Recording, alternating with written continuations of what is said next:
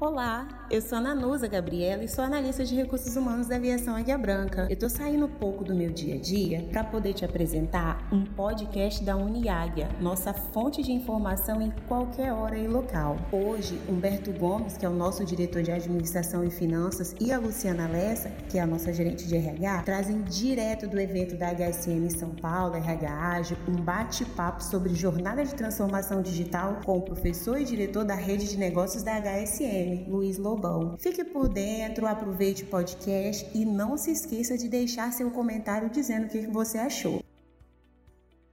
Olá, gestores, bom dia. Estamos aqui de novo mais um podcast. Estou aqui com a Luciana, tá, no HSM e também junto com a Great Place to Work, tá, no nosso evento RH Ágil São Paulo. E tive uma honra de ter agora uma aula na parte da manhã junto com o professor Lobão, onde ele está falando para gente sobre toda a jornada de transformação digital. Como é importante para nós, os links todos tá, da, da conexão dessa mudança, dessa jornada no cliente interno, mas também no cliente externo. Mas assim, professor Lobão, eu gostaria muito de perguntar, nós, não só nós, muitas empresas estão, empresas tradicionais, tá, estão vivenciando esse momento de tanta mudança, como fazer essa transformação nas entregas ainda, hoje em dia, nas entregas de resultado, ao mesmo tempo necessitando de tantas mudanças sendo cobrada não só pelo mercado, os concorrentes, os novos concorrentes, todo o tempo. Então, como fazer isso daí, gerando resultado, mas ao mesmo tempo buscando essas transformações todas? Como caminhar nisso de uma forma leve? É uma pergunta bem simples. Perfeito, ótimo. Bem, vamos primeiro né, fazer um pequeno fundamento sobre a transformação digital para que a gente não tenha um erro logo uhum. de partida. Transformação digital não é a simples adoção da tecnologia. Ela é entendendo que as tecnologias atuais diminuem né, a barreira de entrada dos novos concorrentes, tornando o ambiente hipercompetitivo com mais oferta aliado a um maior interesse, até busca pelo cliente, né, ele se torna cada vez mais exigente. E a partir daí significa que a organização precisa responder prontamente a essas mudanças, ou seja, a gente sai de um modelo baseado muito no planejamento do passado, um momento de ajuste rápido, né? um momento onde a organização precisa ter uma estratégia dinâmica, precisa ter o uso da tecnologia, mas principalmente ela precisa ter o que a gente chama um DNA digital. Uhum. DNA digital é fazendo com que as pessoas tenham mais autonomia e entendam de fato o propósito da empresa. Então, como equilibrar? Eu, eu acredito que nós estamos vivendo um novo dilema. Nós tínhamos o dilema no passado né, do curto com longo prazo. Talvez a gente tenha agora o de performance com inovação. Uhum. Né?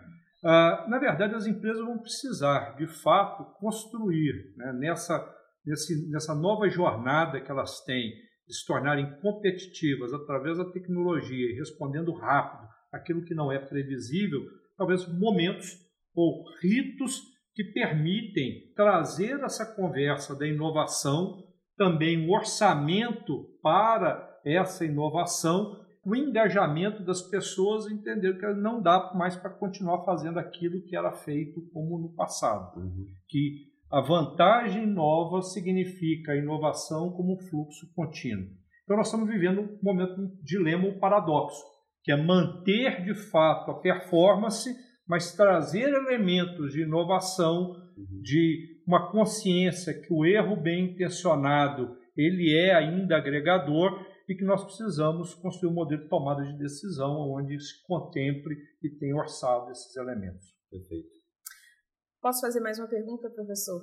É, a gente estava discutindo muito né, o perfil, o quanto que as novas gerações chegam e a gente tem quase que uma inversão da pirâmide, assim, pessoas jovens em cargos né, iniciais de carreira e geralmente é, no, nos, no, nos cargos de liderança pessoas que têm um perfil um pouco mais tradicional e, consequentemente, o mesmo se dá, por exemplo, no conselho das empresas.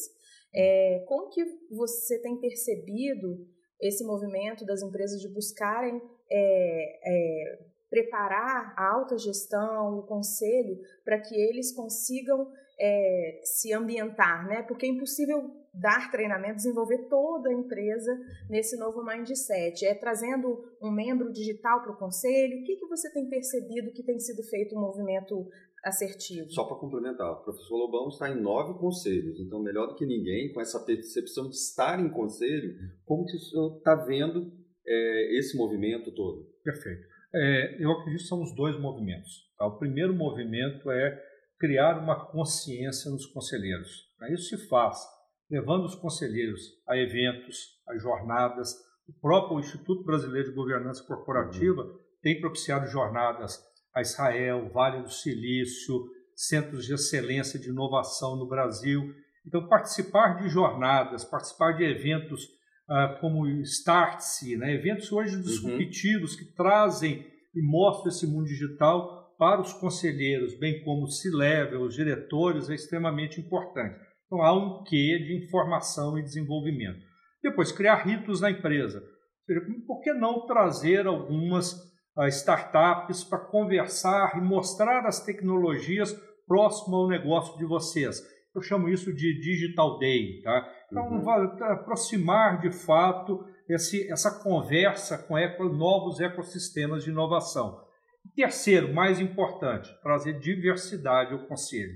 Se não puder trazer para o conselho, que às vezes ainda é um, um, órgão de governança difícil você trazer, às vezes a pessoa se prepara, traga para os comitês. Que um comitê de transformação digital, um comitê de inovação, um comitê de cultura e traga essa diversidade para dentro do comitê, porque o comitê é uma forma de alimentar e propor, trazer propostas para o conselho de administração. Então, se não puder mexer no conselho nesse momento, seria bastante adequado, traga essa diversidade para dentro do comitê. Professor, muito obrigado pela, pela aula e pela enorme contribuição e até a próxima. Obrigado, gente. E aí, curtiu? Não se esqueça de deixar seu comentário e até o próximo podcast.